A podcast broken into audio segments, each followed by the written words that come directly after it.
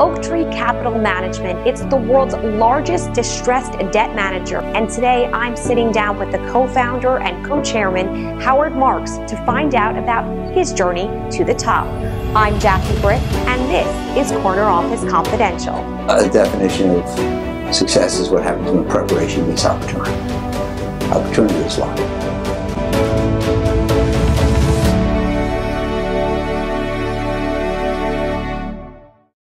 Well, thank you so much for having us in the Los Angeles offices of Oaktree. It's my pleasure, Jack.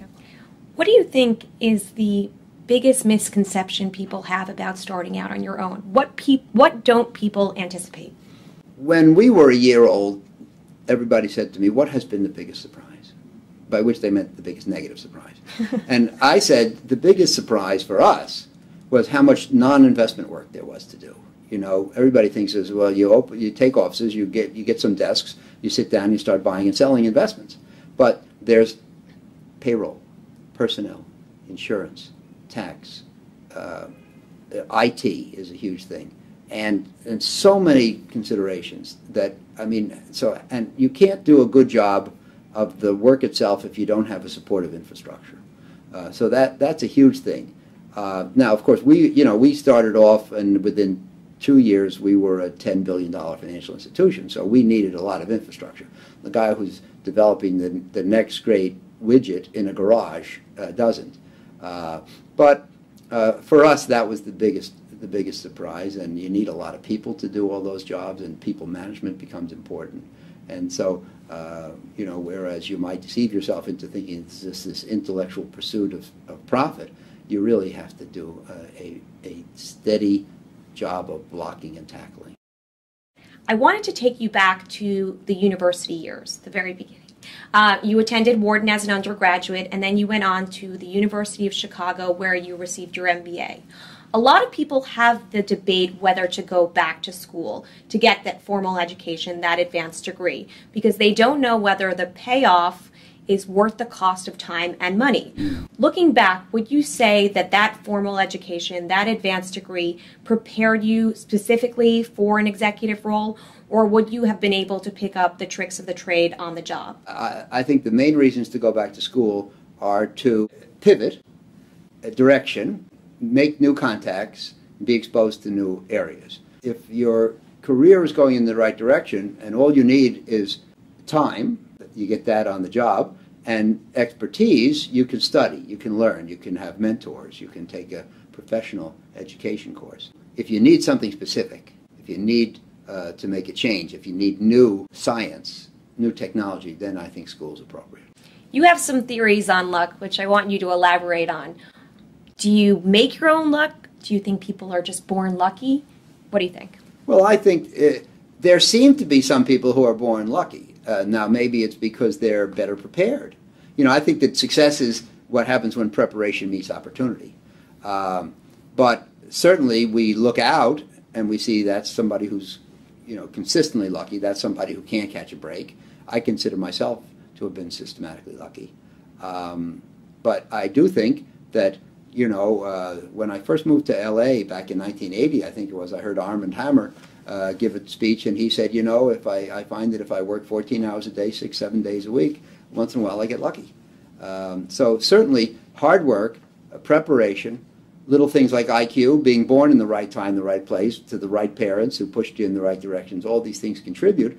Uh, but then um, I think that to to really get to the top, you have to have luck also.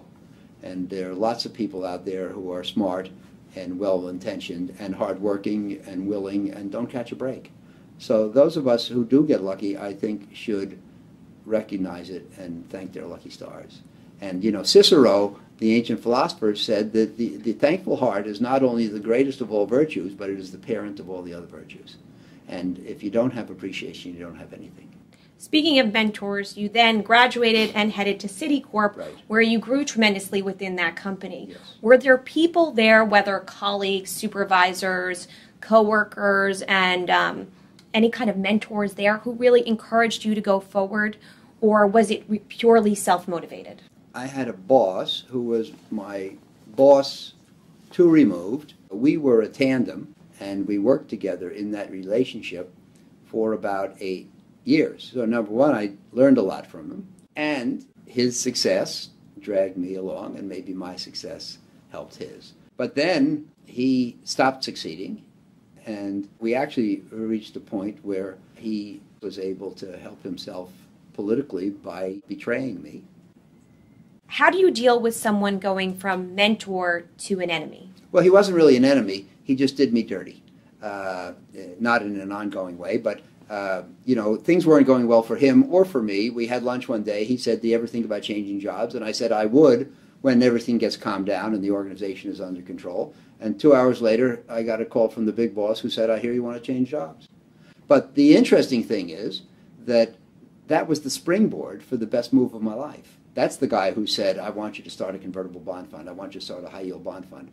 Uh, so that was really good luck, wasn't it? Um, and uh, and we, we, have to, we have to find our opportunities uh, where, where they exist. And those are words to live by. Yes. Back to your Citicorp years. So you were there for 16 years, yes. and then you decide to leave for the Trust Company of the West, right. TCW. Yes. A lot of people being in that executive role at Citicorp wouldn't have rocked a boat there and moved to a new company. Why did you make that move? Well, I could give you the easy answer, was my wife said, get out there and do it. Uh, but the truth is that I reached a level of what we used to call at the bank uh, institutional constraint. Uh, you know, I was approached by TCW. They offered me a job uh, uh, where I would share in the success monetarily. and uh, I went to the bank and I, and I said, well, what can you do? And they said, well, we'll give you an incentive deal, but not an exact percentage because we don't make exact percentage deals. And we don't make deals with individuals, but with teams. And, uh, and uh, but we'll, you know, you can share in your success up to a limit. Um, and we can't tell you what that limit is.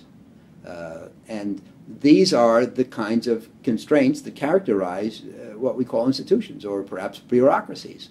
And um, eventually, if you're secure enough, able enough, uh, and, uh, and risk tolerant enough, I think you say, I'm going to try to escape those constraints. So you pushed the boundaries, so to speak, right. that were limiting you yes. at Citicorp.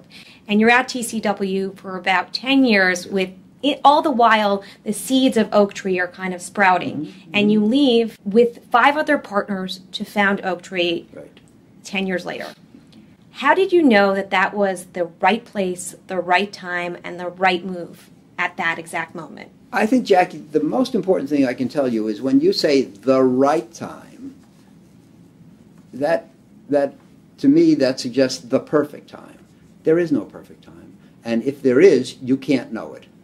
Uh, you know, one of the most important sayings is that perfect is the enemy of good. It was a good time. It might have been better if I'd left five years earlier, or better still if I'd left five years later, but I knew that that was a good enough time. Uh, we were doing extremely well for our clients. Uh, the, the six of us had a tight uh, uh partnership, and, uh, and uh, it was a good time. Um, and, you know, we felt secure. We had proved by working for 10 years that we could produce good results for the clients, and we felt that if we could do that, we would be successful.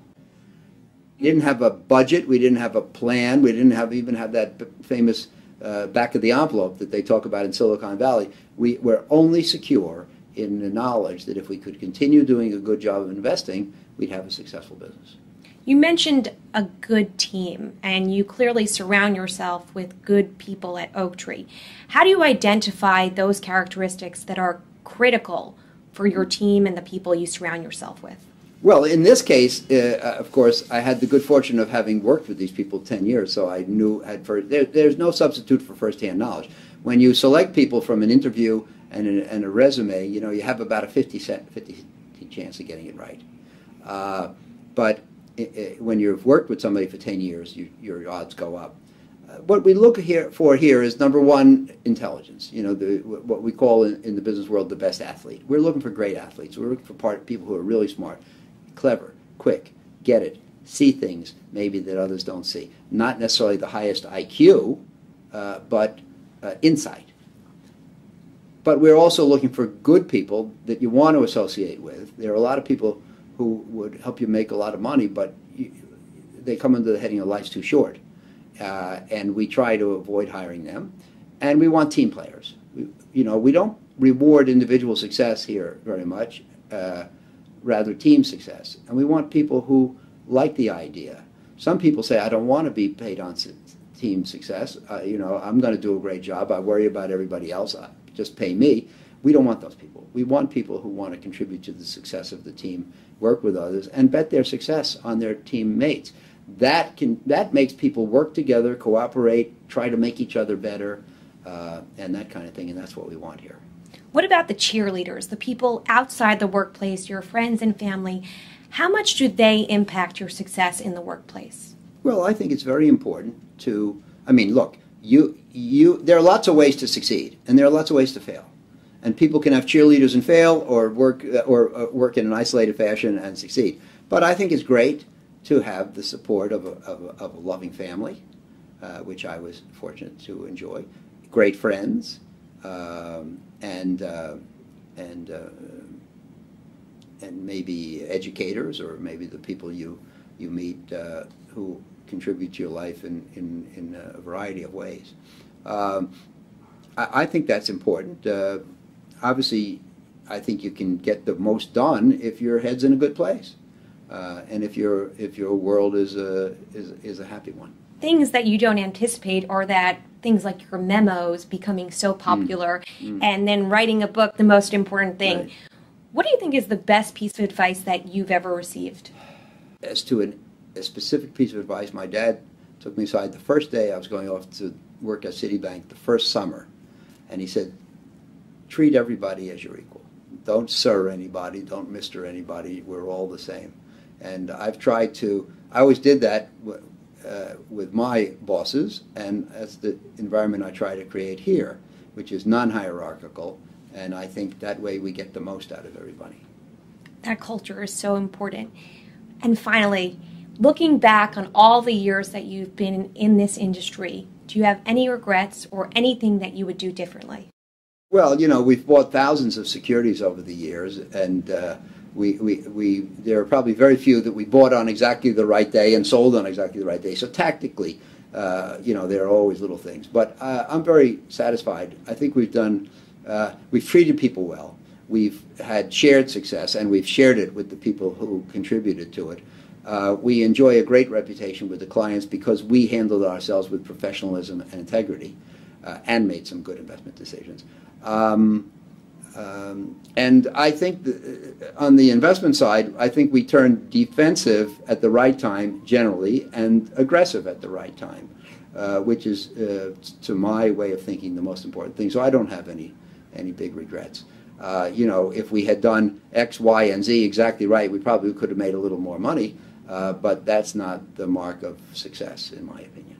Well, it's good to have no regrets. Thank you so much, Howard, for joining us. It's my pleasure, Jeff.